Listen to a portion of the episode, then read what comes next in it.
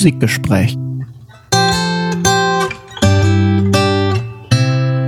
Herzlich willkommen im November, der hoffentlich für euch nicht zu grau ist. Herzlich willkommen zu einem neuen Musikgespräch. Ich freue mich hier, dass ich mit meinem werten Kollegen Daniel wieder eine Folge für euch aufzeichnen darf.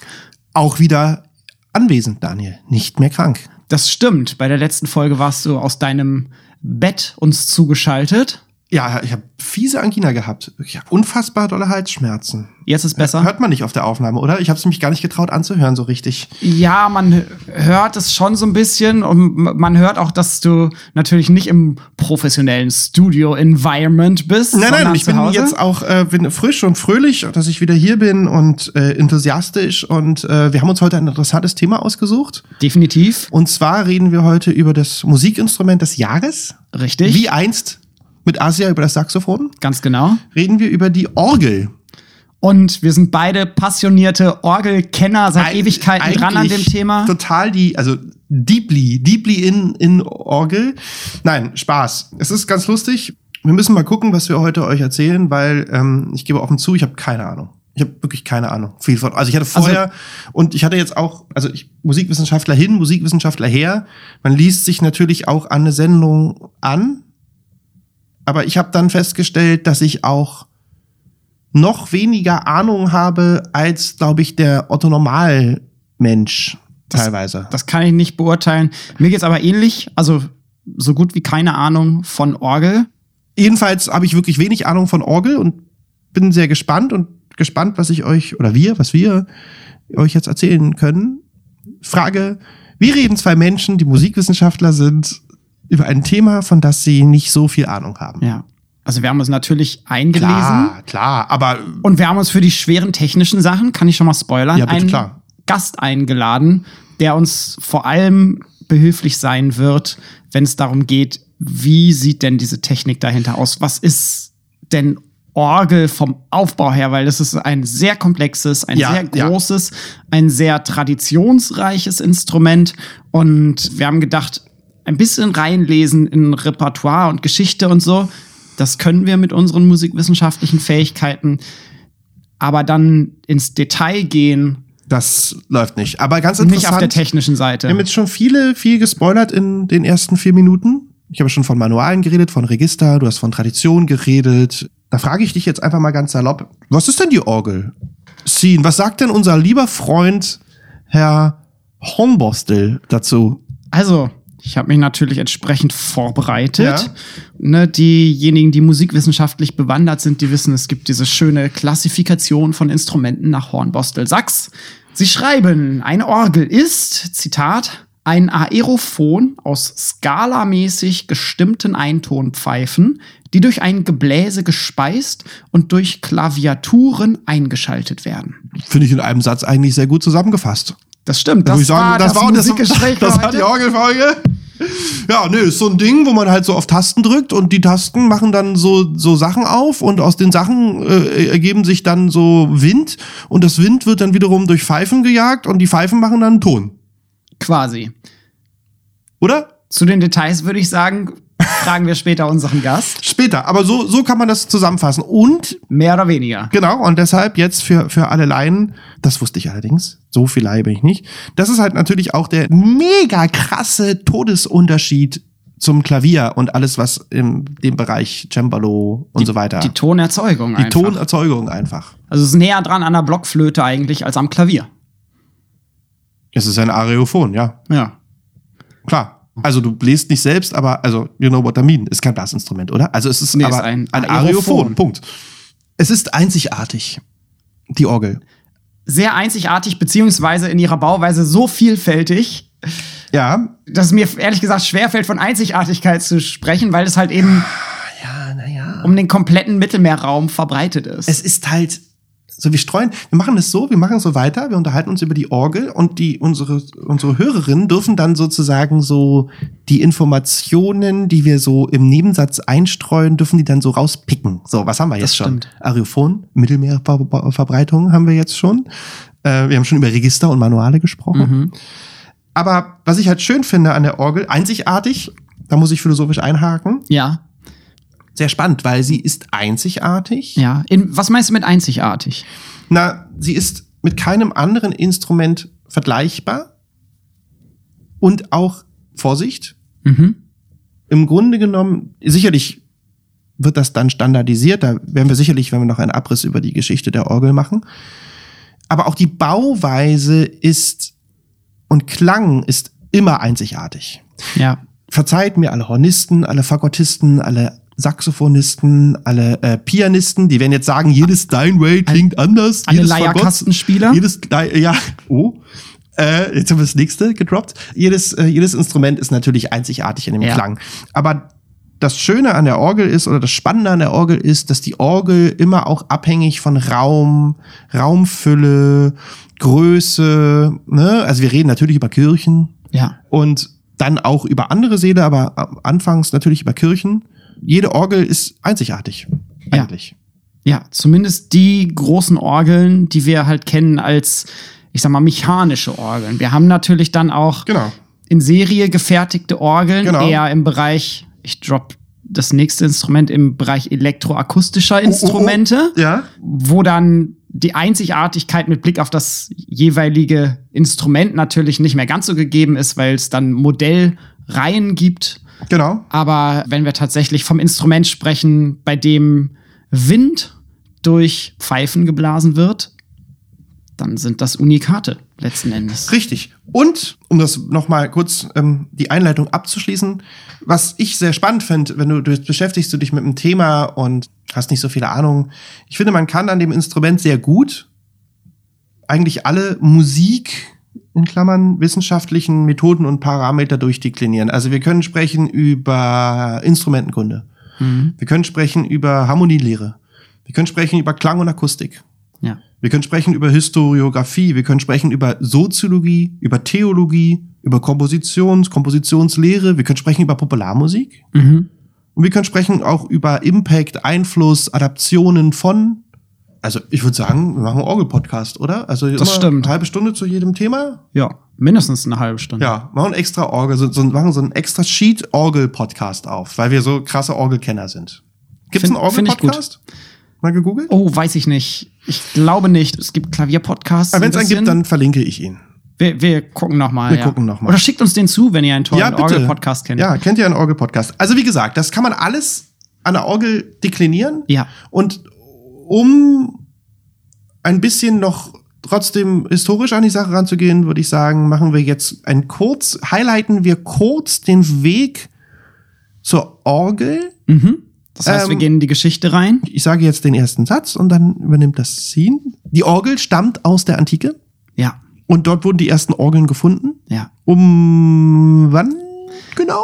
Also, Man sagt sie, sie, ist, 246. sie ist belegt ab ungefähr dem dritten Jahrhundert vor Christus. Also, das ist was, was mich tatsächlich dann auch überrascht hat bei einem so komplexen Wie viel, Entschuldigung? Ne? Drei? Drittes Jahrhundert vor Christus. Ja, ja, doch. Ja, ja, hm, habe ich auch richtig. Ähm, also Meine 2300 Jahre alt ungefähr, ja. belegt. Es wird ein Grieche namens Ktesibios Mhm. Benannt als derjenige, der halt in Alexandria die ersten Orgeln gebaut hat. Unter anderem dann auch andere Musikautomaten, Feuerspritzen, äh, Belagerungsmaschinen, also äh, erschienen sich im Bereich Hydraulik und so ja, weiter. psychologische. Kriegsführung und Belagerungsmaschinen Genau. Und mit Orgel. Ne, Naja, ich denke, Hydraulik ließ sich einfach auch für Klar, klar. Kriegsmaschinen gut einsetzen. Logisch. Ne? Schwarzpulver war noch nicht erfunden, aber vielleicht hat er dann, weiß nicht, Säurespritzen erfunden, mit denen die Griechen dann ihre Feuer. Feinde Ja, wie auch immer. äh, beschießen konnten. Also finde ich auf jeden Fall sehr, sehr spannend, dass es dieses Instrument schon so super lange gibt. Und das war mir in der Form ehrlich gesagt auch nicht bewusst Nein, der Vorbereitung. was ich sehr spannend fand, was ich gelesen habe, das ist wohl Überlieferung nach, und das finde ich eigentlich irgendwie das Geile, so viel zum Thema hat sich so viel, ver- die Welt hat sich verändert, Ja. dass das auch ein Unterhaltungsinstrument wohl war für Kampfarenen. Mhm. So- Hintergrundmusik. Ja, geht mal zum Eishockey nach Amerika. Ja, hat sich nicht viel geändert. Da prügeln sich die Leute auch und nebenbei wird Orgel gespielt. Ganz, ganz genau. Also wie fast alles äh, haben die Römer sich dann von den Griechen Ja. das, äh, den Orgelbau abgeguckt Ja. Und diese Tradition quasi fortgeführt. Cicero schreibt über Orgeln beispielsweise und eben über die Verbreitung des Römischen Reiches gelangte die Orgel dann auch in die Region, wo sich heute die arabischen Länder vielfach befinden. Damals dann halt eben römische Kolonien. In nachchristlicher Zeit wird dieses Instrument dann aber immer stärker auch zu einem Luxusinstrument für die Oberschicht vor allem. Mhm. Wir sehen hier aber vor allem auch, dass es quasi ein säkulares Instrument ist. Kein religiöses zu Beginn auch. Die Übernahme durch die christliche Kirche, die erfolgt erst deutlich später. Ne? Viel später. Zweites Jahrhundert nach Christus ist, das Ja. sowieso, ist das Christentum sowieso noch eine kleine Sekte. Schon klar. Erst äh, später wird es dann zur Staatsreligion des Römischen Reiches.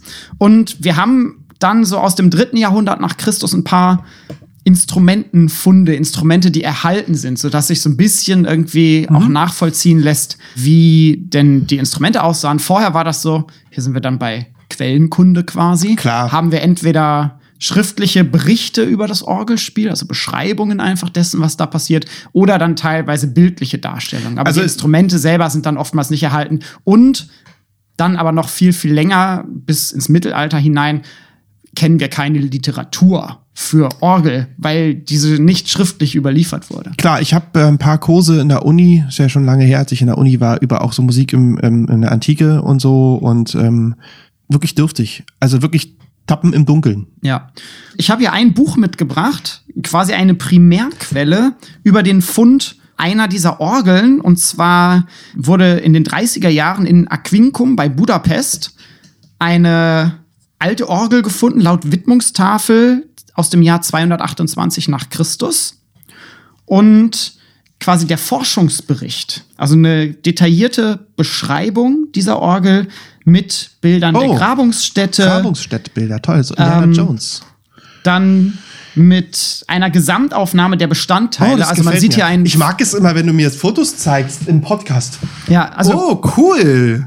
Schön. wir schauen mal, ob wir Fotos online finden, verlinken euch die dann. Also man sieht hier einfach, dass Ja. die Orgel dann auseinandergenommen wurde von den Archäologen und die hunderten Teile einfach da drin äh, auf dem Foto zu sehen sind. Sehr spannend, ohne jetzt zu sehr auf die Tube zu drücken, aber also korrigiere mich bitte.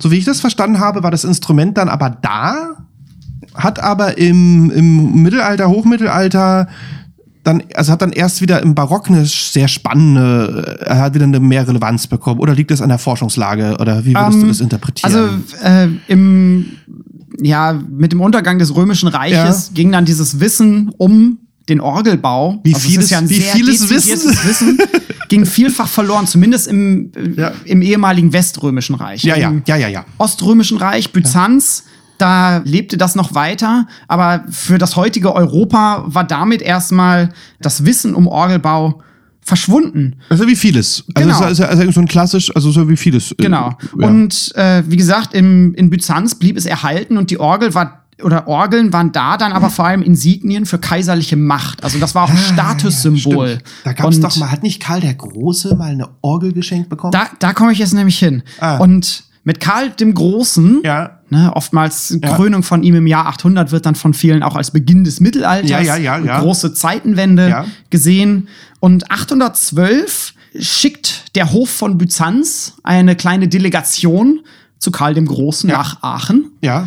Und die haben eine Orgel mit Cool. und spielen für Karl eine Akklamation, also eine Huldigung. Gibt's die noch? Nee, die gibt es nicht mehr. Die Orgel? Die, nee, nee, die Orgel gibt's nicht mehr. Also es ist eine transportable Orgel gewesen, die sie mitgebracht haben. Haben für ihn dann gespielt. so wie Cameron. Ähnlich wie Cameron. Cameron, Carpenter, der bekannte ähm, Ja, ach so, ja, gut, US-amerikanische Organist. Und die waren so begeistert am Hofe von Karl dem Großen, dass dann Handwerker von ihm versuchten, das nachzubauen. Ja, finde ich das gelang so mehr oder weniger gut. Aber sein Sohn Ludwig der Fromme, der dann sein Nachfolger war, der kriegte dann 826 mit, dass es in Venedig einen Priester gab namens Georgius. Georg. Mann, was du alles weißt. Ja, gut hier angelesen. Dieser besäße wohl das Wissen, eine Orgel zu bauen. Dann hat er ihn tatsächlich nach Aachen geholt und in den 820er Jahren entstand dann dort nach einer langen Unterbrechung wieder eine neue Orgel in Mitteleuropa. Und über die Klöster vor allem, weil die halt eben über das Mittelalter hinweg auch Wissen zur Verfügung stellen konnten, Wissen weitergeben konnten, aber natürlich auch gewisse finanzielle Mittel durch die Kirche zur Verfügung gestellt bekamen und natürlich einfach auch die Zeit und das Personal hatten. Ne? Also die Mönche haben neben ihrem Klosteralltag oftmals dann auch Zeit gehabt, sich über Jahre hinweg mit Einzelthemen auseinanderzusetzen.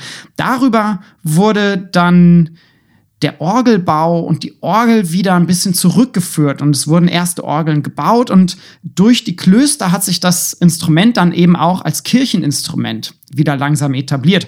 Interessanterweise wurden dann ab der Romanik, 10. Jahrhundert, wo dann erstmals größere Kirchen entstanden, ne? romanische Kirchen mhm. finden sich immer noch teilweise in gehört. Europa. Da wurden Orgeln schon teilweise mit eingebaut. Später dann mit der Gotik etablierte sich die Orgel langsam als Instrument. Der wirkliche Orgel-Hype, also wir überspringen jetzt hier so ein bisschen auch ja, ja, das, meine ich, äh, ja, ja. das Mittelalter, mhm. der wirkliche Orgel-Hype, wie du es schon angerissen hast, der entstand dann nach der Renaissance im Barock. Und wir haben eben auch heutzutage vielfach die Orgelliteratur, die einen starken Fokus auf barocke Kompositionen legt, natürlich mit Namen irgendwie wie Johann Sebastian Bach, der als Orgelvirtuose galt und ähm, ja, ja, ja, ja, da glaube ich einfach auch das Orgelspiel bis heute stark wie vor prägt und eben auch als jemand, der halt eben im Dienst der Kirche komponiert hat, dann natürlich auch zur weiteren Etablierung dieses Instrumentes in der Kirche beigetragen hat. Ich habe irgendwo gelesen, ja, ich habe ähm, gelesen, dass aber in der Tat so die ersten schriftlich überlieferten Orgelmusik, also es gilt, Robertsbridge Codex, ne, Appendix, das ist so mhm. 1350 und jetzt auch für, also erste umfangreichere Geschichte, ist dann das Boxheimer Orgelbuch. Ah, von, von 1460 oder so. Ja. Klar, gab es dann halt in der Renaissance, gab es halt viele, gab es so die erste Blütezeit und es gab viele, viele auch namentlich erwähnte Künstler. Ja. Man kann hier ruhig auch, man braucht das nicht gendern in dem Kontext. Wahrlich nicht. Ja, ja. Äh, äh, äh, äh, und ähm, genau, es wurde dann im Barock, aber erst dann natürlich mehr.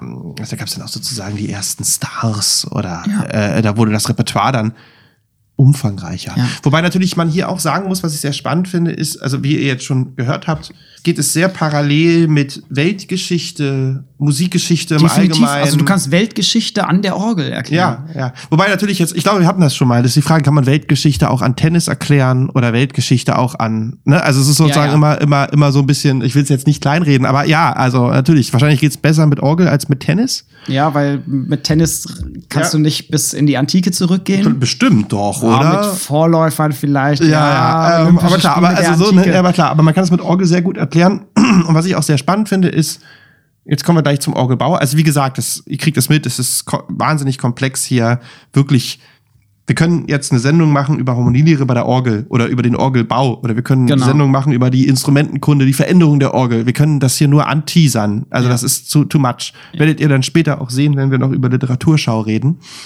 dass ja durch die Reformation die Orgeln anders gebaut wurden. Ne? Also dass du halt im katholischen, im Katholizismus hast du halt ein Org eine Orgel, die begleitet den Chor, mhm. beziehungsweise eine Orgel, die begleitet die Mönche. Mhm und in der, nach der Reformation hattest du oder musstest du eine Orgel bauen, die den Volksgesang der Gemeinde untermalt. Ja. Also du brauchtest plötzlich lautere Orgeln, weil du hattest nicht mehr 50, sondern im schlimmsten Fall 350 Leute, die mitsingen. Genau, weil halt alle mitgesungen haben. Und äh, dabei auch sehr spannend, dass sich das dann in der Kirche so durchgesetzt hat, weil lange Zeit war das gar nicht so klar, wie akzeptiert das ist. Also wir oh, haben Quellen aus dem. Klingt das gut? Ja, das klingt super. Geil. Dan Sound. Sounddesigner Daniel ja. hat sich Wasser eingeschenkt zum Trinken.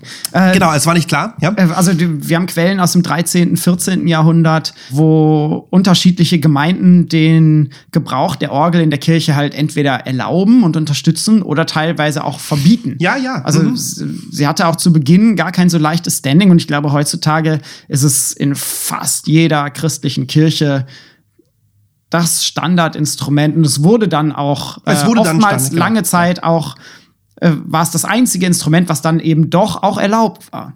Also andere ja. Instrumente wiederum hatten es dann teilweise ja. schwer.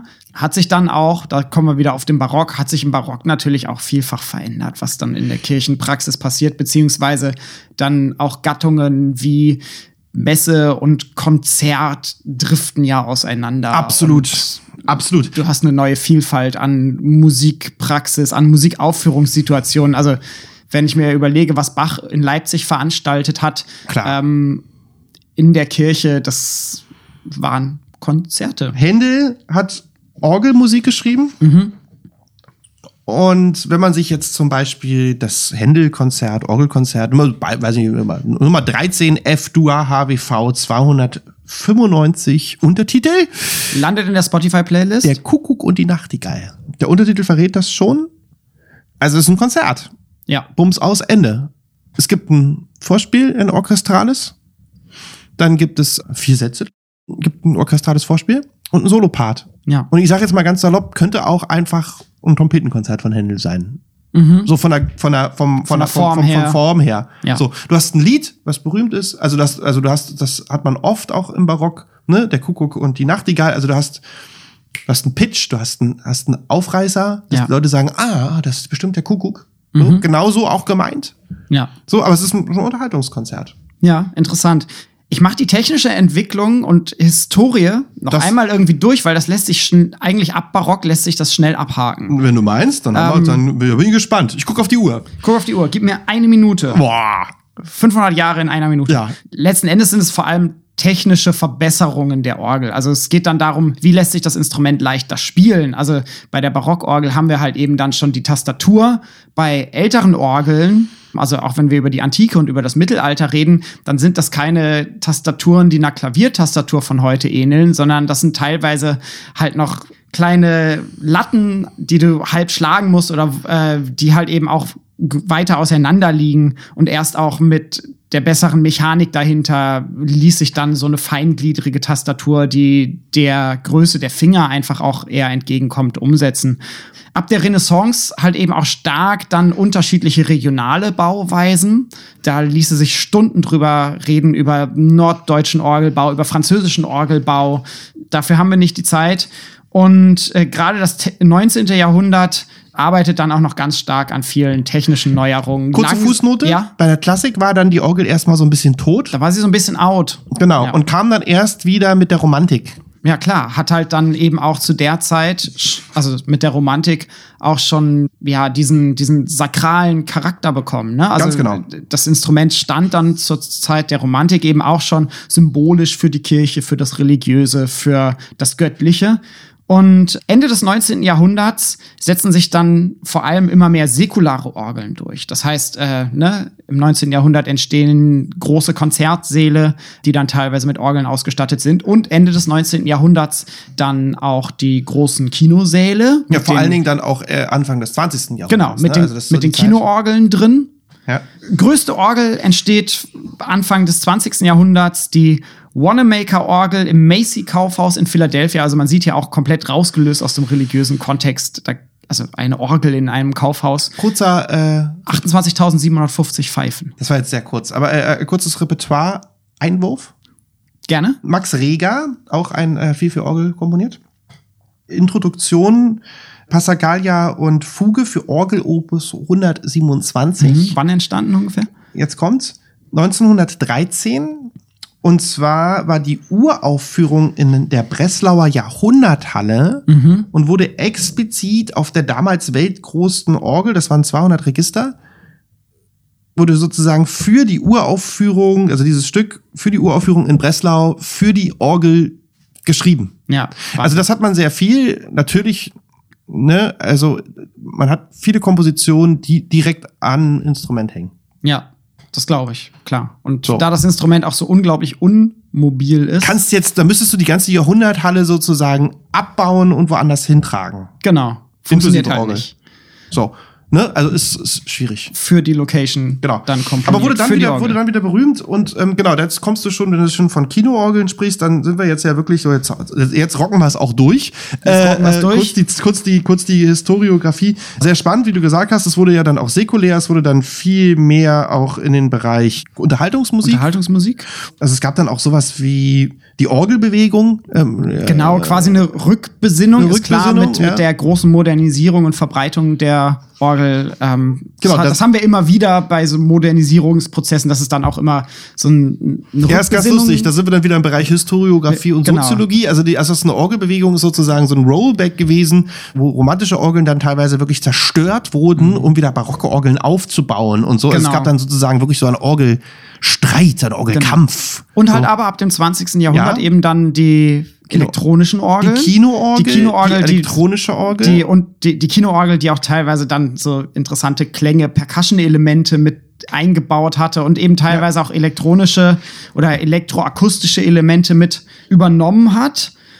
Einen Namen, glaube ich, müssen wir droppen, über den würde ich nachher noch ein bisschen sprechen. Ähm, Wurlitzer. Nee. Das Kinoorgel. Hammond. Also, Hammond. Also, also Wurlitzer als, als Firma, aber ich würde ja. als wichtig fürs 20. Ja, Jahrhundert ja, die Hammond-Orgel herausstellen. Hier vor allem halt für den Bereich Jazz, Gospel, Pop, Rock. Wir haben jetzt ganz viel Historie gemacht. Möchtest du der noch was hinzufügen oder sollen wir erst ein bisschen über die Technik sprechen? Wenn du jetzt technisch an die Sache rangehst, hast du ja gesagt, wir haben einen Gast, den wirst du fragen. Genau. Deshalb frage ich dich noch mal ganz explizit, die Hammond-Orgel, also alles, was dann elektronisch wird, elektromechanisch und elektrisch, funktioniert ja anders als die klassische Pfeifenorgel. Ne? Also wir haben Ganz hier genau. eigentlich de gar keine ist Orgel es ein anderes mehr. Instrument. Es ist, es ist de facto, de facto ein anderes, genau. Es ist sozusagen, aber es werden trotzdem immer noch durch diese elektronischen Zahnräder Luft erzeugt oder geht es nur um nee, Schwingung? Geht nur um Schwingung. Äh, ah. Lass uns doch erst mit unserem Gast reden und danach gehe ich kurz auf die Hammond-Orgel ein. Ja, sehr gut. Und ich freue mich ganz herzlich, dass wir heute einen ganz exklusiven Gast bei uns haben. Und zwar ist das Professor Dr. Markus Brenk.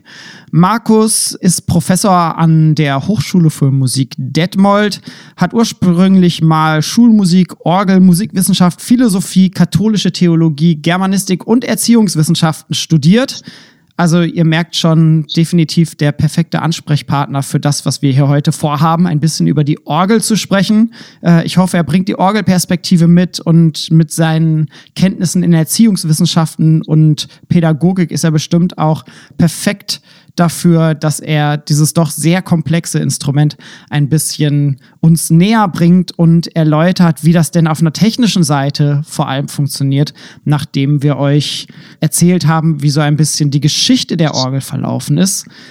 Und ich freue mich ganz herzlich, dass du da bist. Hallo Markus. Ja, hallo. Grüße. Aus Detmold zugeschaltet. Die Technik macht's erfreulicherweise möglich. Wir haben vorhin ein bisschen gesprochen über Geschichte der Orgel und äh, die meisten kennen sicherlich die Orgel aus Kirchen und denken dabei vor allem an diese großen langen Röhren, die man da sieht, die dann oft an, in der Orgelempore zu sehen sind. Was sehen wir denn da genau? Was sind das für Röhren? Also äh, das, was man sieht, das nennt man den Prospekt der Orgel. Das ist, sind zumeist bestimmte Register. In der Regel sieht man allerdings nur etwa vielleicht zehn Prozent oder weniger. Wenn man dann ein Gehäuse öffnet, dann sieht man viel mehr weitere Reihen, also von Registern in ihrer spezifischen Gestalt, die dann auch sehr unterschiedlich klingen. Meistens steht der sogenannte Prinzipal vorne im Prospekt. Mhm. Und was ist der Prinzipal? Was haben wir uns darunter vorzustellen? Prinzipal ist so ein Grundregister. Da steckt ja das Wort Prinzeps, der Erste, drin. Ja. ja, und da leitet sich wahrscheinlich dieser Name her. Das ist ein Grundregister, welches in jeder Orgel zu finden ist mhm. und ähm, sozusagen eine Basis bildet für diesen klanglichen Aufbau. Okay, das stellt quasi die Grundlage her. Genau. Daneben gibt es ja noch äh, Flötenregister, Zungenregister, die also funktionieren wie eine Mundharmonika oder ein Akkordeon. Das ist eine andere Bauart, mhm. eine andere technische Grundlage, bei der dann Zungen schwingen und durch den Baukörper verstärkt werden. Okay, das ist ja interessant. Damit hast du schon angedeutet, ganz klassisch haben, kennen wir eigentlich diese Orgelpfeifen, aber es gibt noch andere Arten der Klangerzeugung. Habe ich das richtig verstanden? Ja, also was wir sehen, wenn wir einen Prinzipal sehen, dann kann man das vergleichen so mit einem Ausschnitt aus einem Gesicht. Mhm. Denn diese Pfeifen gehören zur Bauart der Lippenpfeifen. Das heißt, die Pfeifen bekommen von unten durch den Pfeifenfuß Luft. Wir nennen das im Orgelbau Wind. Ja. Und diese Luft bricht sich an dem sogenannten Labium, an der Lippe. Mhm. Ja, und zwar so, dass es immer wieder hin und her geht. Das kann man alles nicht sehen. Man kann es aber in Versuchen sichtbar machen. Mhm. Und je nach Größe des Baukörpers ist dann auch die Tonhöhe unterschiedlich. Je größer ein, ein Pfeifenkörper ist, desto tiefer ist der Ton. Aha, das heißt, die Klangerzeugung misst sich dann gar nicht an der Länge der Pfeife, sondern das, ich kann mir das eher vorstellen wie eine Ziehharmonika oder Mundharmonika? Nein, das äh, wäre jetzt eine andere Bauart. Also die Länge der Pfeife ist schon ausschlaggebend okay. für die Tonhöhe. Bei den Zungenregistern ist das anders. Ja. Da klingt dann eine Zunge, man kann einmal ein Lineal auf einen Tisch legen, mhm. Festhalten und dann ja, dran schlagen und das Lineal in dem Teil, der frei schwingen kann, mal in der Länge verändern. Dann merkt man, dass der Ton, wenn man weiterschiebt zum Tisch hin, höher wird. Und das ist die äh, Klangerzeugung bei einer sogenannten Zungenpfeife, einer Lingualpfeife. Ah, okay. Da hängt es nicht so sehr von der Größe der Pfeife ab, sondern von der Größe der Zunge. Mhm. Das ist also ein Stück Metall, ähm, welches dann in dieser Pfeifen, im Pfeifenfuß steckt und quasi schwingen kann, wenn von unten die Luft dagegen strömt. Die sogenannten Schallbecher, die solche Zungenpfeifen haben, verstärken nur bestimmte Töne und geben einen Resonanzraum. Okay, und, spannend. Ja. Das heißt aber letzten Endes für die unterschiedlichen Klänge der Orgel kommt es darauf an, wie diese einzelnen Register mit Pfeifen ausgestattet sind und äh, prinzipiell jegliche Form der Tonerzeugung mittels Wind kommt da in Frage, oder? Ja, also äh, die, der Klang solcher Register der korrespondiert mit Bauformen. Mhm. Also ob es zum Beispiel gedeckte Register sind, ob es Register sind, wo der, der Pfeifenkörper offen ist, das macht schon einen ersten Unterschied, nämlich gedeckte Register klingen immer acht Töne tiefer. Okay. Ja, mhm. und äh, dann gibt es Aufbauten, also dann ist noch die Frage, wie groß der Durchmesser solcher Pfeifen ist. Je kleiner der Durchmesser, desto streichender sind die Töne. Und okay. diese Register, dieser ganz engen Mensur, ganz kleinen Durchmesser, die heißen dann auch Streichregister. Weil die wirklich ein bisschen wie Streichinstrumente klingen. Ja, das sind so, die nennen sich dann Viola ne? oder Geigenprinzipal. Das ist so ein Mischling aus Prinzipal und engem Durchmesser. Mhm. Das ist ja interessant. Wie funktioniert denn das mit dem Gebläse? Also von wo kommt, du hast schon gesagt, es wird in der Fachsprache Wind genannt, von wo kommt der Wind und wie wird der weitergeleitet? Ja, soll ich jetzt von modernen Orgeln ausgehen? Wenn es nicht zu lange dauert, kannst du gerne beides einmal erläutern, weil natürlich äh, das schon spannend ist. Ich hatte in der Vorbereitung gelesen, dass die ganz alten Orgeln, also wenn wir über antike Orgeln sprechen, dass die mit Wasser gearbeitet haben, um darüber einen gleichmäßigen Druck herzustellen. Und dass es dann über den Balk letzten Endes bis heutzutage dann zum elektronischen Gebläse kommt. Aber vielleicht kannst du einfach ja. mal erläutern, wie das ungefähr funktioniert. Ja, also ich war etwa 14 Jahre alt, da hatte ich meine erste Organistenstelle oh, nebenberuflich. Wow. Und äh, da gab es eine Orgel, deren älteste Substanz so auf 1912 zurückging. Mhm.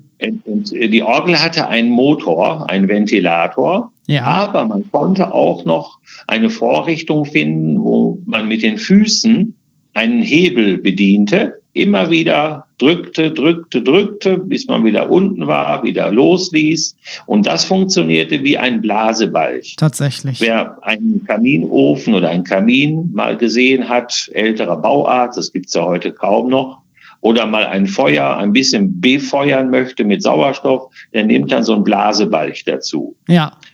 So ein Handbalch. Und sowas in Großformat gibt es, gab es für die Orgeln äh, während der Zeit, als es noch keine Elektrizität gab. Ja, und dort hat man manchmal allein, manchmal zu zweit, manchmal zu dritt, je nach Größe der Orgel, immer wieder mit Fußdruck so den Blasebalg betätigen Ach, müssen. und das hat dann der Organist auch gemacht oder gab es Leute, die das extra gemacht haben? Nee, das, das waren sogenannte Kalkanten. Die mussten kalkulieren, dass nicht zu viel Wind in diesen Blasebalg kam. Dann kam nämlich zu viel Wind in die Pfeifen und dann klingen die nicht mehr. Und auch nicht zu wenig, dann klingen sie auch nicht mehr. Sie brauchen Ja. eine, einen bestimmten Winddruck. Und dazu gab es äh, Vorrichtungen, dass man erkennen konnte, also sagen wir eine untere Grenze und eine obere Grenze und ein Hebel, also eine Anzeige im Orgelgehäuse, die der Organist sehen konnte, wo er dann auch Rückmeldungen gab, wenn mehr loswendig war oder auch die Belgetreter selbst gucken konnten, dass sie äh, an einer bestimmten Anzeige äh, nicht unter die Untergrenze und auch nicht über die Obergrenze hinaus tragen. Ach, also quasi eine Art Barometer, was angebracht war und den Ja, Luftdruck etwa. gemessen hat. Ja. Ja, Das ist ja spannend. ja. Und äh, etwa in den 20er Jahren, zumeist häufig auch in den 30er Jahren, bekamen Orgeln auf dem Land, ich glaube in den Städten war es schon etwas früher, mit der Elektrizität, sogenannte Ventilatoren-Systeme, die dann diese Winderzeugung betrieben. Ja, das ist einleuchtend. Das macht es natürlich ein bisschen einfacher. Aber äh, zu der Wasserorgel, ich glaube nicht, dass man durch die Pfeifen Wasser geschickt hat, Ja, sondern das Problem ist, wie man äh, den Wind konstant hält. genau. Und dazu gibt es Magazinbälge, worin der Wind gesammelt wird. Und diese Magazinbälle haben oben eine Belastung, meistens Steine, 12, 20, 30 Steine oder andere Gewichte, die dann permanent von oben drücken, sodass dadurch die, der Winddruck konstant gehalten wird. Ja, klar. Ja, Ja. spannend auf jeden Fall. Das Ja. sind, das sind Dimensionen, wenn man halt von anderen Instrumenten herkommt, dann macht man sich das gar nicht deutlich, wie viel Mechanik dahinter stecken muss, um einfach Ja. einen konstanten Luftdruck herzustellen. Das ist wahrscheinlich eine der Hauptschwierigkeiten auch lange Zeit gewesen, das zu bewerkstelligen. Das ist ein ganz spannendes Thema, weil, weil, weil es Orgeln gibt, auch gerade Barockorgeln, die mit sogenannter Windstößigkeit arbeiten, wo man quasi den Wind noch in die Interpretation der Stücke mit einbezieht. Ach, Das sind Dinge, die, äh, dann man spricht vom lebenden Wind, also Ja. der nicht so konstant ist, statisch, sondern mal erhöht sein kann, mal für eine besondere Ansprache verantwortlich ist und man nutzt das quasi interpretatorisch aus bei der Erforschung der Geschichte der Orgelmusik und der Interpretation. Das ist super. Wir haben auch immer eine kleine Playlist zu jeder Podcast-Folge. Hast du Tipps für Stücke, die da drauf landen sollten? Gibt es vielleicht eine historische Aufnahme, die wir uns anhören können, wo das hörbar wird, dieses Arbeiten mit dem Wind? Ja, da müsste ich eigentlich jetzt noch mal nachsehen. Äh, Ganz interessant ist, wenn ich darauf verweisen kann, der äh, Orgelkollege Bossert, Ja, der in Würzburg tätig ist, sich mit historischer Aufführungspraxis beschäftigt, der hat solche Tutorials, das war mal so ein Forschungsprojekt, Ja. errichtet, wo er das alles erklärt und auch entsprechende Stücke spielt. Toll. Wenn mir dieser Verweis erlaubt sein darf. Sehr gerne. Wir werden schauen, dass wir das auf unserer Homepage verlinken. Wenn ich den Kollegen google, dann finde ich ihn wahrscheinlich und Ja, auch die Videos Bossart, dazu. Ne? Christoph Bossart. Super. Das verlinken wir auf jeden Fall, auch für euch Sehr alle da draußen. Äh, das sind super Hinweise. Vielleicht einmal ganz persönlich. Ich habe nur als Teenager kurz mal eine Möglichkeit gehabt, Orgel zu spielen. Wie fühlt sich das an, so eine Orgel zu spielen? Ich meine, man sitzt da auf dieser Empore meistens, sofern es in einer Kirche ist oder in einem Konzertsaal, hat dieses riesige Instrument vor einem. Wie bedient man das? Wie schafft man es nicht, den Überblick zu verlieren? Auch darüber, welche Register gerade gezogen sind und welche nicht. Ja, also da kommt es auf das Instrument selbst an. Es gibt Instrumente, bei denen die gesamte Mechanik, also der Tastensteuerung, ja ohne elektrisches Beiwerk oder elektronisches Beiwerk funktioniert. Zum Beispiel bei kleineren Orgeln. Da ist dann alles mechanisch, außer dass dort ein Motor, ein elektrischer Motor vorhanden ist, zumeist. Es gibt aber auch Orgeln, die haben sogenannte elektronische Setzerkombinationen. Das heißt, man kann Registrierungen vorher einprogrammieren. Mhm. Ja, mittlerweile bis zu 100.000-fach. Das wow. war immer mehr äh, gesteigert, äh, so dass man ganze Konzerte heute vorher von den Registrierungen, denn man spielt ja nicht mit einer Auswahl von Registern die ganze Stücke, gerade Stücke der Romantik nicht, wo ja, es auf sehr starke dynamische Kontraste ankommt und Wechsel der Klangfarben, sondern man äh, geht hin und programmiert das vorher ein. Ja. Und dann gibt es nur noch einen Sequenzerknopf, zum Beispiel für den Organisten selbst oder für eine Assistentin eines Assistenten ähm, und eine Kennzeichnung im Notentext mit einem Pfeil nach unten oder nach oben, wo mhm. der denn jetzt entsprechend oder wo sie entsprechend drücken muss. Okay, also deutlich vereinfacht. Und wenn man das hat, dann behält man auch die Übersicht. Schwierig wird es, wenn man solche komplexen Anforderungen alleine bewältigen soll. Also blättern, spielen, registrieren, da kommt man dann auch schnell an Grenzen. Ja, das glaube ich. Das ist interessant. Dann wird auch mittlerweile eigentlich mit Presets gearbeitet, wie wir neudeutsch ja. sagen würden, ja. vielleicht. Ja. Das muss man immer wieder kontrollieren, dass man sich da nicht vertut um einige Takte, wenn man zum Beispiel etwas korrigiert hat. Alles immer durchsehen, ja. Und dann funktioniert das auch, wenn die Menschen um einen herum auch dann pfiffig sind. Wie man sich fühlt an einem Instrument, war ja auch die Eingangsfrage. Ja. Ich bin über das Harmonium, ich komme vom Klavier her, habe also mhm. mit sechs Jahren angefangen, Klavierunterricht zu bekommen. Und mit neun Jahren habe ich ein Harmonium. Schön. Das ist ja ein, ein ähm, auch ein Luftinstrument, Aerophon, welches nur Zungenregister ja. beinhaltet ne? so wie eine Mundharmonika ja auch oder ein Akkordeon. Genau. Und da bin ich auf diese langen Töne gekommen, die dann ah. spielbar wurden. Ich hatte Musik aus dem Barock, italienische Musik mit sehr langen Akkorden. Ja. Und das hat mich einfach begeistert, diese Feierlichkeit, die da drin steckte. Und das habe ich dann ein halbes Jahr bei einem Cousin gespielt. Und dann habe ich die Kirchenorgel aufgesucht. Oh, wow. Ja, eine ganz kleine Orgel ja. mit sechs Registern, weil man noch kein Geld hatte für eine entsprechend große. Die ist dann erst gekommen, als ich dann Student war in ah, dieser Kirche. Ah, okay. Ja.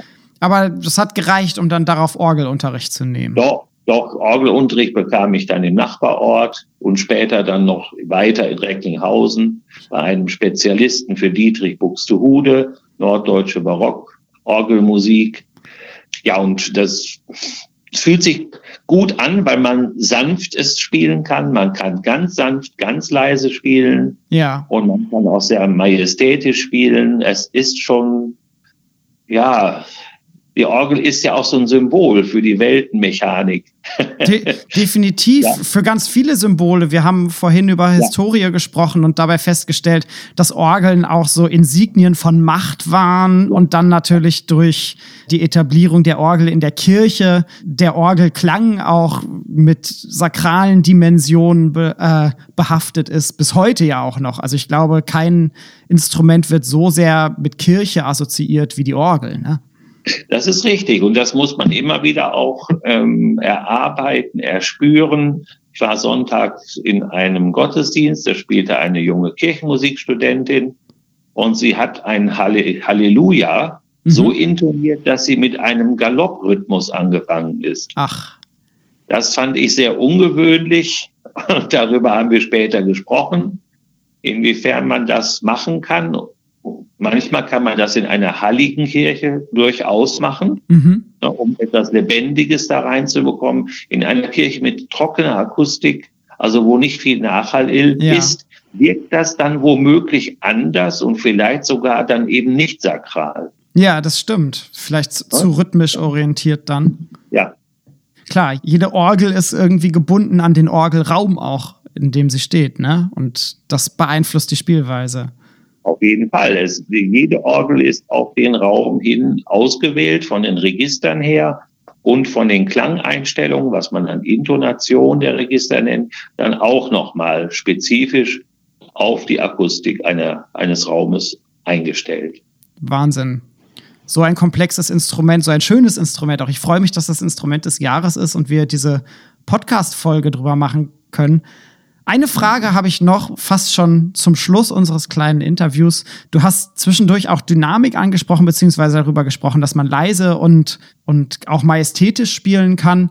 Die Dynamik selber regulierst du aber nicht über den Tastendruck, richtig? Sondern über die Register. Also das hört man manchmal, heute hast du aber in die Tasten gehauen. Ja. Dann sage ich immer, dass ja, das beim, macht beim Klavier wohl Sinn. Aber bei einer Orgel nützt das nichts, ob ich da reinhaue, wie man so schön sagt, sondern es geht durch die Wahl der Register. Ja. Die Register sind ja sehr aufbauend. Ne? Und wenn man dann dynamisch etwas tun will, dann muss man Register hinzuwählen mhm. oder Register auch abstoßen, wie man sagt. Und dieser Ausspruch, heute hast du, hat er aber alle Register gezogen. Ja, kennen wir ja, alle. Den es ja gibt, kennen alle, finde ich ja bemerkenswert für ja. ein Instrument. Äh, das heißt eben sehr laut gespielt, alles herausgeholt, was möglich war. Das ist die eine Seite. Und dann gibt es natürlich noch eine andere Seite. Manche sogenannten Werke, Teilwerke. Eine Orgel hat ja immer in der Regel nicht nur ein Manual ja. Wie ein Klavier, sondern mehrere. Und jedem dieser Manuale korrespondiert ein sogenanntes Teilwerk. Ja. Manche Teilwerke befinden sich in einem Kasten mhm. und dieser Kasten ist mit Lamellen versehen. Ja. Da sieht man also kein nichts im Prospekt, sondern sogenannte Jalousien, okay. die dann durch einen Fußtritt bedient werden können. Und die sind so bei gut, äh, bei guter Qualität so dick, dass eben eine ganz starke dynamische Abstufung möglich ist. Dazu oh, wow. muss man dann einen Fußtritt bedienen. Ja. Sehr sensibel. Ne? Und große Orgeln, gerade zum Beispiel die großen französischen symphonischen Orgel von Cavalier Coll, die fast in jeder Kathedrale in Frankreich stehen. Äh, die haben sehr, sehr gut funktionierende Schwellwerke, so heißen dann diese Teilwerke. Toll. Das heißt, auch da ist dann ein bisschen Dynamikbeeinflussung ja. doch möglich. Aber, wie wir gehört haben, nicht über die Finger, sondern über die Füße. Allerletzte Frage an dich, Markus, bevor ich mich leider schon wieder verabschieden muss. Hast du ein Lieblingsorgelstück, irgendwas, was unsere Zuhörerinnen und Zuhörer da draußen sich mal anhören sollen? Das wechselt. Also ich bin, äh, ich habe schon die sechs äh, vor meiner zweistelligen Zahl des Alters stehen. Und ich bewege mich jetzt von dem Sturm und Drang großer Werke ein Stück weit wieder weg zu Johann Sebastian Bach. Schön. Und spiele selbst gerade die Trio-Sonaten. Ja. Da gibt es sechs, die nicht sehr einfach sind. Ist auch so ein bisschen Anti-Aging-Programm. Ja weil man äh, sozusagen Füße und beide Hände fast gleichwertig spielen muss. Ja, Wahnsinn. Das ist eine Besonderheit und da kann ich nur empfehlen, mal in eine dieser Trio-Sonaten hineinzuhören. Ist eine wunderbare Musik. Das andere von Bach, was aber etwas schwerer zu hören ist, das ist die Kunst der Fuge.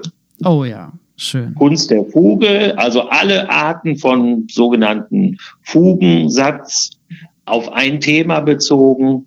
Ein Spätwerk von Bach, das sind, das ist mein Lieblings, meine Lieblingsmusik auf der Orgel. Schön. Das werden wir in unsere Playliste übernehmen und dann freue ich mich jetzt auch schon drauf, die dann in den nächsten paar Tagen zu hören. Markus, ich schicke dir ganz, ganz liebe Grüße nach Detmold, bedanke mich ganz herzlich dafür, dass du deine Fachexpertise hier eingebracht hast, die mein Kollege Daniel und ich leider einfach nicht besitzen. Dafür fehlen uns die Jahre Erfahrung und äh, wir haben uns auch zu wenig, gebe ich zu, mit Orgel auseinandergesetzt, weil Musikwissenschaft ein so breites Fach ist. Aber ich, es war mir eine große Freude und ich danke dir ganz herzlich dafür. Ja, ich bedanke mich auch für die Möglichkeit, über dieses wunderbare Instrument ne, heute gesprochen zu haben. Und ja, ein weites Feld, was man da erkunden kann. Viel Freude dabei wünsche ich. Dankeschön. Dann auf Wiederhören. Auf Wiederhören. Alles Gute. Ja, sehr spannend, Sien. Ja, also das, Danke fürs Interview. Das Gespräch mit Markus haben wir separat aufgezeichnet, nur falls ihr euch wundert, dass es ein bisschen anders klingt. Ja, dann ergänzt das doch noch mal. Ich habe angekündigt, ich möchte ganz kurz über die Hammond-Orgel ja. reden, einfach weil es so ein berühmtes Instrument ist. Ja, ja. Bei einer Orgel mit Orgelpfeifen stellt sich halt immer das Problem, dass die Instrumente sehr groß sind und damit verbunden eben auch sehr teuer. zu Beginn des 20. Jahrhunderts wurde viel mit elektrischen Instrumenten experimentiert. Wir haben in den 30er Jahren die ersten Tonabnehmer für Gitarre, sodass elektrische Gitarre sich im Jazz zum Beispiel langsam durchsetzte. Und wir haben dann in den USA einen Erfinder, der eigentlich mehr aus dem Bereich des Urbaus kommt. Also er hat Uhren Ja. gebaut, war deswegen sehr vertraut mit äh, Feinmechanik. Und letzten Endes hat er, und deswegen, ich hatte vorhin gesagt, es ist im genauen Sinne keine Orgel. Ja. Er hat ein Instrument gebaut, bei dem Zahnräder rotieren. Und diese Zahnräder, die erzeugen letzten Endes den Ton. Das heißt, Wind spielt dort überhaupt keine Rolle mehr. Und die Standard-Hammond-Orgel hat aber, ich sag mal, das Interface einer Orgel. Also du hast zwei Manuale, sprich zwei Tastaturen übereinander. Und Mhm. Wir du wissen hast, jetzt ja, was Manuale und Tastaturen ist, ja, sind. und du hast Pedale. Ja. Die du mit den Füßen spielen kannst. Ja. Das ist die Standard-Hammond-Orgel, bekanntestes Modell, glaube ich, die Hammond B3, Ja. die B3. Ja. 1934 meldet er dieses Instrument zum Patent an. Und ich versuche ganz simpel, so simpel wie das geht in einem Podcast, ein wenig zu erklären, wie hierbei der Ton entsteht. Letzten Endes müssen wir ja immer eine Schwingung herstellen. Und er hat Zahnräder nebeneinander angeordnet. Und diese Zahnräder haben unterschiedlich viele Zähne. Und die Zähne sind nicht eckig, sondern die sind rund. Und jedes Zahnrad läuft an einem kleinen Tonabnehmer vorbei. Das heißt, wenn dieses Zahnrad am Tonabnehmer vorbei rotiert, dann nähert sich der Zahn dem Tonabnehmer an und entfernt sich davon wieder. Das heißt, wir haben hier für den Tonabnehmer einen Metallgegenstand, der sich annähert, entfernt, annähert, entfernt. Woher kennen wir das Prinzip? Von der E-Gitarre. Wir haben letzten Endes eine Schwingung, die durch das Zahnrad simuliert wird, nämlich ein Unterschied zwischen Nähe zum Tonabnehmer und ein bisschen größerer Distanz zum Tonabnehmer. Und abhängig davon, wie schnell das Zahnrad rotiert, kannst du halt eben bestimmen, wie groß die Schwingung ist. Wenn das Zahnrad schneller rotiert, dann erhöht sich die Schwingung und der Ton wird höher. Du kannst natürlich gleichzeitig auch sagen, du stattest die Zahnräder mit unterschiedlich vielen Zähnen aus. Je mehr Zähne du hast, desto häufiger nähert und entfernt sich das Zahnrad vom Tonabnehmer. Also Ja, es sind also- letzten Endes sind das Zahnräder, die an einem Tonabnehmer vorbei rotieren Klar, und schon die klar. erzeugen die Schwingung und dieser Tonabnehmer, der übersetzt dann einfach diesen Klang. ähm, Schon klar, schon klar. Und klar, dann gibt's noch die Möglichkeiten, das zu verfremden und das wird verstärkt durch einen Verstärker und du hast äh, die Tremolo-Funktion, die sehr bekannt ist Aber bei der ich kann Orgel. schon verstehen, dass man es Orgel nennt. Und es wurde dann halt eben zu Beginn auch in den Kirchen erstmal eingesetzt. Also der Klang erinnert auch an eine Orgel, der Aufbau auch, und das war auch so intendiert. Ja, ja, klar. Äh, Und es war vor allem einfach zu Beginn für Kirchengemeinden in den USA eine günstige Alternative zu einer großen Orgel. Musst du ja auch überlegen, viele Kirchen sind teilweise gar nicht so groß, dass die eine große Orgel bauen können. Muss in dem Zusammenhang noch mal kurz über Klang und Akustik sprechen. Ja, bitte. Also, wir können jetzt weitergehen, ähm, wir können über Cameron Carpenter reden, das machen wir doch, das kommt bei My Personal nur eine kleine Anekdote dazu, Mhm. weil natürlich dann auch die elektrische Orgel sich dann noch weiterentwickelt. Klar. Ne, und anders wieder wird. Und dann wieder- hast du letzten Endes wirklich auch elektrische, digitale Orgeln, Genau, die dann andere auch Klangerzeugung Missing haben. Link zwischen so einer Pfeifenorgel und einer, also und einer Hammond-Orgel. Ja. Die Hammond-Orgel hat, auch da gibt es Bücher. Ich sehe hier schon, du hast eins zu liegen, The Hammond-Organ, die das erklären. Also du kannst mit der Hammond-Orgel und deshalb ist das Instrument dann auch so berühmt geworden. Viele interessante Klänge, äh, ja, Übersteuerung, Vibrato, also viele, viele Zufallsklänge letztlich erzeugen, die auch das Instrument sozusagen, wo man sagt, das sind die Schwächen des Instruments, ne? das berühmte Hammond-Klicken zum Beispiel oder das berühmte Leslie, heißt es Leslie? Ja, Les Leslie Speaker, Le Leslie Speaker, rotieren, also dieses, dieses Vibrato, was dann entsteht, wenn du halt verschiedene Sachen überlappst. Also du kannst damit ordentlich rumspielen und das ist sozusagen sehr spannend. Also äh, es gibt bei Wikipedia auch Klangbeispiele für genau diese Effekte. Da werden wir gleich noch dazu was zu sagen. Ja. Und was immer ganz interessant ist, ist natürlich, wenn wir kurz über Klang reden, das sollten wir wenigstens einmal droppen, Definitiv. ist natürlich, dass, dass, dass die Pfeifenorgel, die Kirchenorgel, sage ich jetzt mal ganz salopp, Ja. ja auch ein gesamtes Orchester letztlich auch abbilden kann. Das wird auch so genannt. Wir reden von Flöten, wir reden von Hörnern, so teilweise mit Perkussionen. Und das ist aber auch eine historische Entwicklung. Genau, also erst immer ab, mehr, dem, ab ja. dem 15. Jahrhundert Ja, ja. lassen sich quasi die Register.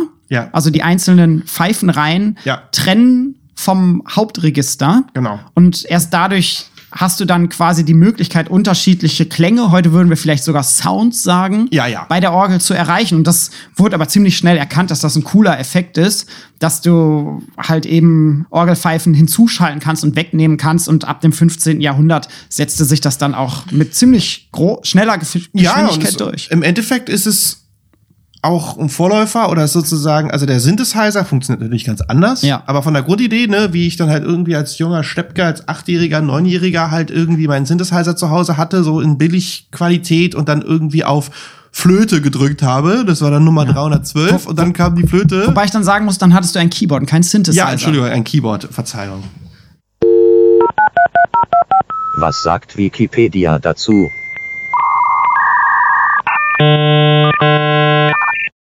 Ich fasse es zusammen, kurz. Bitte, ja. Es ist ein wahnsinns dicker Artikel. Du hast ihn ausgedruckt tatsächlich, Wie immer. sehe ich. Wie immer, es sind 53 Seiten. Das war bisher, glaube ich, also es gibt bestimmt auch längere Wikipedia-Artikel, aber ich habe jetzt, glaube ich, in unserer Session, glaube ich, keinen längeren gefunden, seit Ja, ich Podcast mache und diese Kategorie aufhabe. Dazu kommen noch mal 18 Seiten Hammond, dazu kommen noch mal 16 Seiten über elektronische Orgel. Der Wikipedia-Artikel hat 168 Fußnoten. Wahnsinn. Er hat Klangbeispiele, Cool. und er hat Verlinkungen zu allen Komponisten, Orgeln und Kirchen. Und zwar so, dass man direkt zur Orgel kommt. Also da steht dann irgendwie beispielsweise, diese nicht, habe ich jetzt hier ein ganz schnelles Beispiel zur Hand. Hier, da steht dann irgendwie über die Renaissance-Orgel. In der Spätrenaissance begannen sich erste regionale Unterschiede im Orgelbau herauszubilden. Und dann steht dann Beispiele Lübeck 1515. Und wenn du dann auf Lübeck drückst, dann kommst du äh, natürlich auf den Wikipedia-Artikel von Lübeck.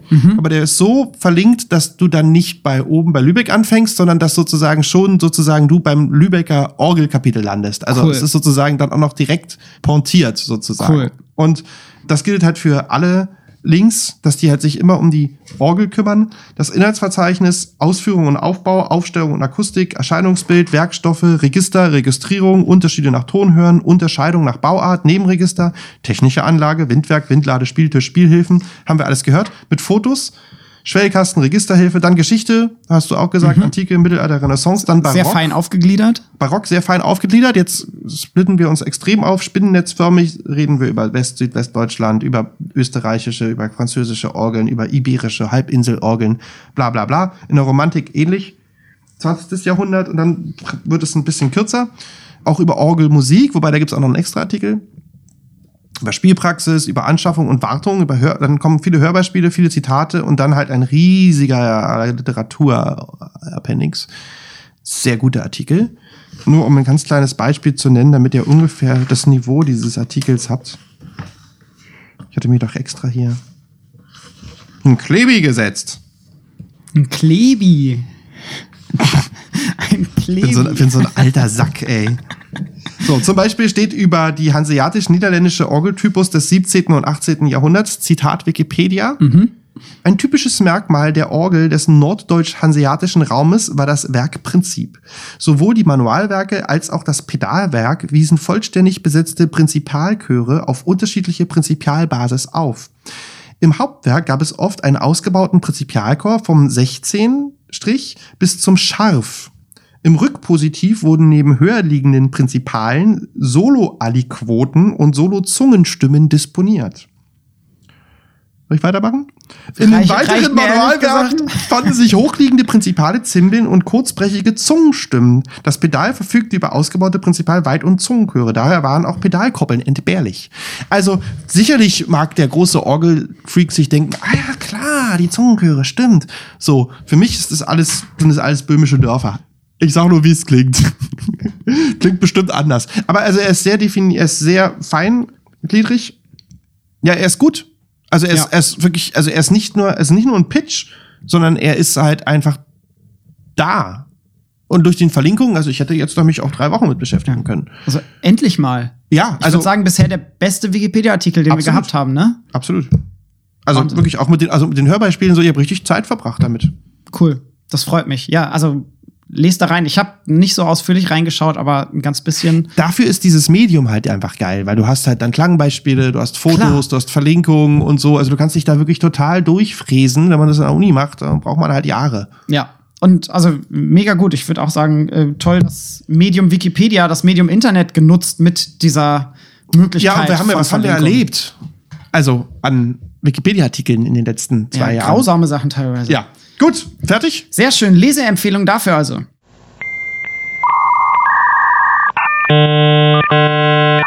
Literatur. Hast du ein bisschen was vorbereitet? Ja, Ich genau. möchte kurz, kurz ein bisschen was highlighten, damit ihr wieder Gerne. ungefähr das einordnen könnt. Ich habe nur, nur, nur als Opener habe den Stabi-Cut bemüht Mhm. und äh, finde bei der Orgel 5000 äh, 15.646 Treffer. Das ist viel. Ja, also Beethoven hat knapp 200.000 Treffer.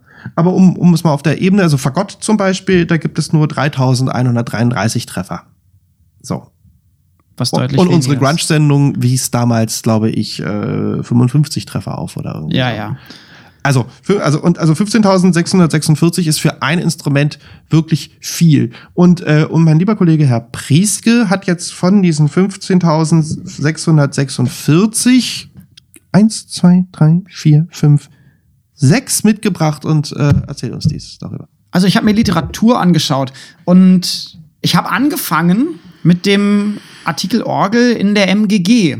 MGG Online oder MGG 2. Na, und wie viele Seiten waren das? Na, wenn ich es tatsächlich in ein Dokument dann extrahiere, also den Online-Artikel, dann bin ich bei 172 Seiten Word-Dokument. Das bedeutet letzten Endes ist auch der MGG-Artikel Orgel ein Buch. Ja, ist ein So, Buch. Kannst du ein Buch draus machen. Wer hat den Und, geschrieben? Ja, von, also Wie viele Autoren?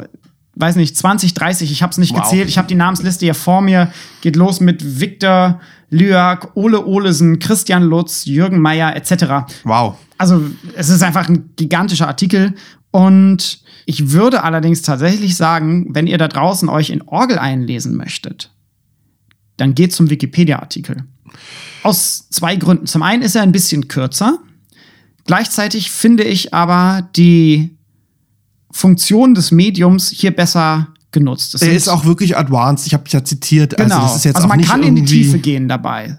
Blubbi geschrieben. Und du also. hast halt aber trotzdem dieses Soundbeispiel. Und Ja, das ist was, was zum Beispiel bei der MGG Online, selbst wenn sie online ist, nicht gegeben ist. Das sind letzten Endes nur Texte und ein paar Bilder dazu. Die Möglichkeit, ja, sich auch mal Soundbeispiele direkt anzuhören im Artikel, finde ich sehr, sehr gut. Deswegen MGG-Artikel, der ist schon gut, auch in seiner Ausführlichkeit und natürlich auch in seiner Wissenschaftlichkeit. Aber vielleicht aus besagten Gründen schaut dann doch lieber einfach in den Wikipedia-Artikel rein. Ich habe dann geschaut, was gibt es an Literatur und es gibt sehr, sehr viel. Es gibt sehr viel alte Literatur auch, ne? Also ab, ab Pretorius wird regelmäßig über die Orgel geschrieben. Und wir können natürlich, also ich sehe, du hast Bücher mitgebracht und Wertungen können wir, ich gehe davon aus, dass das jetzt relativ wahllos war, ne? Also, dass du mal Genau. so, Also- äh, Es gibt, was ich dann auch finde, ein guter Einstieg. Ja. Es gibt das große Cambridge Companion to the Organ. ja, das finde ich ja immer ganz erschienen. nett eigentlich. Genau. Diese Cambridge Companions. Es gibt eine Reihe, die recht neu ist, finde ich interessant. Handbuch Aufführungspraxis Orgel. Da sind zwei Bände bislang erschienen. Ich weiß nicht, ob noch mehr in Planung sind. Auch ganz interessant. Erster Band 2019. Ich glaube, der zweite ist sogar noch in der Mache. Das heißt, auch aktuell wird daran geforscht. Und ansonsten habe ich hier einfach mal so ein bisschen Rundumschlag mitgebracht und neben diesen großen Handbüchern, an denen man sich orientieren kann, ne, also wir haben Wikipedia, MGG, Cambridge Companion, einfach mal so ein bisschen geschaut, was sind denn typische Felder, in denen geforscht wird. Es ist ganz, ganz viel Regionalforschung mit Blick auf Orgeln. Das werdet ihr finden, wenn ihr zur Orgel sucht. Es gibt dann wirklich ein Buch zum hanseatischen Orgelbau des, keine Ahnung, des Mittelalters oder der Renaissance und dann hier ein Buch zum sächsischen Orgelbau etc. pp. Du möchtest was dazu sagen? Ja, naja, ich möchte ganz kurz einwerfen, weil wir jetzt hier so die Sendung so ein bisschen rund machen, ist natürlich auch ein total gefundenes Fressen für Wissenschaftlerinnen einfach so. Es lässt sich halt irgendwie schön schreiben und es ist ein schön, schön man kann es sehr schön framen. Genau. Ne? Also du sagst, du schreibst einen schönen Artikel, ein Buch, Magisterarbeit, keine Ahnung, kannst du eine Doktorarbeit darüber schreiben. Genau. Über die Barockorgel von, weiß ich nicht, Silbermann äh, in äh, Straßburg. Genau. So, also es ist so, ne, dann weißt du, ah, da bist du hin, du hast den, du weißt, du kennst den Erbauer, du hast die Kirche, Du hast einen Zeitraum. du hast einen Zeitraum, Klar, ist super geframed. ja. Ja. Bietet sich an. Ja. Eine Sache, die mich dann überrascht hat, also die Überlieferungssituation ist natürlich aufgrund dessen, dass es dann auch ein Kircheninstrument war, erstaunlich gut ab dem Zeitpunkt, wo das Instrument in der Kirche verwendet wird. Aber, und da war ich ein bisschen überrascht, viele Kirchen, auch die alten Kirchen, die haben die Orgeln doch immer wieder umbauen lassen. Das bedeutet, wir haben leider keine tausendjährigen Orgeln im Originalzustand, auf denen wir spielen können. Stimmungen haben sich verändert über die Jahrhunderte. Absolut. Und das spiegelt sich in diesem Instrument wieder. Und natürlich macht es auch Sinn, dass diese Instrumente dann erneuert werden. Ähm, Stimmungen, Stile, Stile. Stilhöhen, Beschädigungen auch. Beschädigungen auch einfach. Ja. Also auch Orgelpfeifen können rosten. Früher Ja. wird viel mit Holzpfeifen gearbeitet. Die können, die können Holzwürmer kriegen. Der Geschmack hat sich auch verändert. Also es ist Genau, nicht der Geschmack der Pfeifen, sondern Geschmack des Publikums. ja. Entschuldigung. ja. Ich habe dann, einfach weil es, glaube ich, so ein wichtiges Thema ist, ich habe ein Buch zum Orgelbau mitgebracht, was ich tatsächlich schön finde, aus den 70ern, erschienen im volkseigenen Betrieb Breitkopf und Hertel Musikverlag ja. Leipzig. DDR-Buch. Genau, Einführung in den Orgelbau von Wolfgang Adelung. Und das Schöne ist, äh, Wolfgang Adelung selber ist Arzt gewesen und äh, hat sich quasi nur als Laie mit der Orgel befasst. Das heißt, hier bietet sich ein guter Einstieg in den Orgelbau, der trotzdem fundiert ist, aber halt eben gut lesbar ist. Das Buch wird wahrscheinlich vergriffen sein, aber in Bibliotheken oder so findet ihr das vielleicht noch. Packen wir in die Das Literaturliste. ist jetzt nur über Orgelregister. Genau, und das möchte ich einfach mal zeigen. Wir haben in der letzten Folge Bücher auf den Tisch fallen lassen, Ja. damit ihr draußen einen Eindruck bekommt, wie groß und schwer die sind. Ich mache das hier auch mal. Ei, ei, ei. Ist Jetzt haben wir die du noch- Übersteuerung ist- hier ist noch drauf. An? Mikros sind noch an, nichts runtergefallen. Also es gibt tatsächlich dann sehr detaillierte Bücher, die sich mit einer kleinen Eigenschaft von Orgeln befassen. Also Darf ich habe ein sehen? Buch gefunden, was sich nur den, ja gleich, ein Ja? Buch, das sich nur den Pedalen der Orgel widmet und sich ich. damit auseinandersetzt. Und hier habe ich ein Buch, Orgelregister, ihre Namen und ihre Geschichte. Wow. Das sind fast 800 Seiten. Nur über Nur, Orgelregister. genau, und das ist aufgebaut wie ein Lexikon. Dann schlägst du das auf und dann steht hier zum Beispiel Piffaro. Piffaro, Piffara, bla bla bla, andere Bezeichnung dafür. Das italienische Wort Piffaro oder Fiffaro ist abgeleitet von Mittelhochdeutsch Pfeife und kann sowohl die Querflöte als auch die Schalmei bezeichnen. Oder Josefsflöte, bla bla bla bla. Hier werden jetzt quasi die einzelnen Pfeifen und Orgelregister einfach beschrieben mit Namen. Unglaublich detailliert. Tolles Buch packen wir euch in die Literaturliste. Ich meine, da muss man Aber schon natürlich auch schön- sehr advanced und muss man sehr schon, nerdig. Muss man schon auch eine ganz schöne Meise haben. Also mit Verlaub, Herr Kollege Eberlein. Aber krass. Ja. Dann habe ich ein Buch, was ich einfach für den Titel, Sogar die zweite Auflage schon. ja, ja, für den Titel mitgenommen habe. Es heißt Bachs Feet. The Organ Pedals in European Culture. Also Bachs Füße, das Orgelpedal oder die Orgelpedale in der europäischen Kultur von David Yearsley. Geil, auch das ist, das ist, Entschuldigung, das, das ist, das ist ein, das ist ein Lexikon. das ist ein Lexikon. ein Orgelregister-Lexikon. Ja. Amorella. Josef Breinbauer setzte 1872 in das Rückpositiv der Orgel von Pfarrkirchen im Mühlkreis ein streichendes Register Aromena 8' ein. Friesbecker, Österreich 170. Der Name ist anscheinend eine fehlerhafte Verkleinerungsform von italienischen Amore Liebe. Interessant. Also wenn ihr mal einen, euren Partner oder eure Partnerin verführen wollt. Nein, ähm, äh, ja gut. Amorella. Nehmt dieses Buch in der Hand und lest, Und lest es vor. lest ein bisschen was über Orgelregister. Oder lest Bachs Feet vor. Ach, Peace, Entschuldigung, ich habe dich schon wieder unterbrochen. Mann, Äh, ich muss nach Hause. Wa- Was ich auch, worauf ich auch hinweisen möchte, das sind sehr etablierte Verlage, auch in denen diese äh. Publikationen entstehen. Ne? Also definitiv halt eben auch Orgelforschung als etabliertes Fach. Also wir haben vorhin Cambridge Companion gehabt. Das hier ist, Bachs Feed ist auch Cambridge University Press. Gut lesbar. Das nächste Buch, und damit Oh. kommen wir jetzt quasi ein bisschen mehr ins 20. Jahrhundert, im Routledge Verlag erschienen, also auch äh, englischer, sehr etabli etablierter Verlag. 20th Century Organ Music. Und hierbei widmet sich das Buch in unterschiedlichen Aufsätzen, also es ist ein Sammelband der Orgelmusik des 20. Jahrhunderts. Das heißt, Schaut hier mal rein, wenn ihr ein bisschen was Aktuelleres haben möchtet. Na, danke. Und ich habe abschließend noch ein Buch mitgebracht. Das ist zwar nicht super wissenschaftlich gearbeitet, wie das leider oftmals ist in Bereichen der ja, Darstellung von Popmusikinstrumenten. Wir hatten es beim Saxophon eigentlich ähnlich. Das war auch so populärwissenschaftlich, die Literatur dazu vielfach. Ein Buch über die Hammond-Orgel. Und zwar heißt es einfach The Hammond Organ, an Introduction to the Instrument and the Players, who made it famous.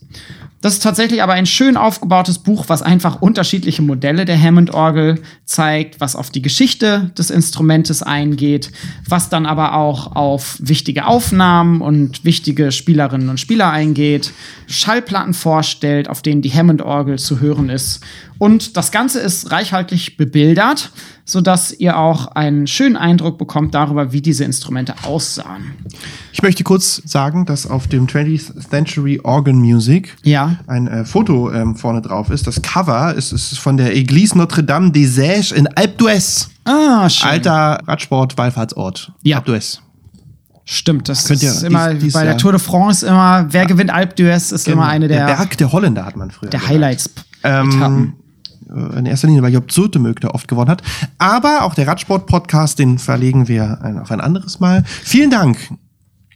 So viel zur Literatur. Lest euch selber rein, schaut selber mal, Also, was ihr so weil ich findet, jetzt auch wieder dieses Foto findet. sehe von dieser Alp d'Huez Orgel.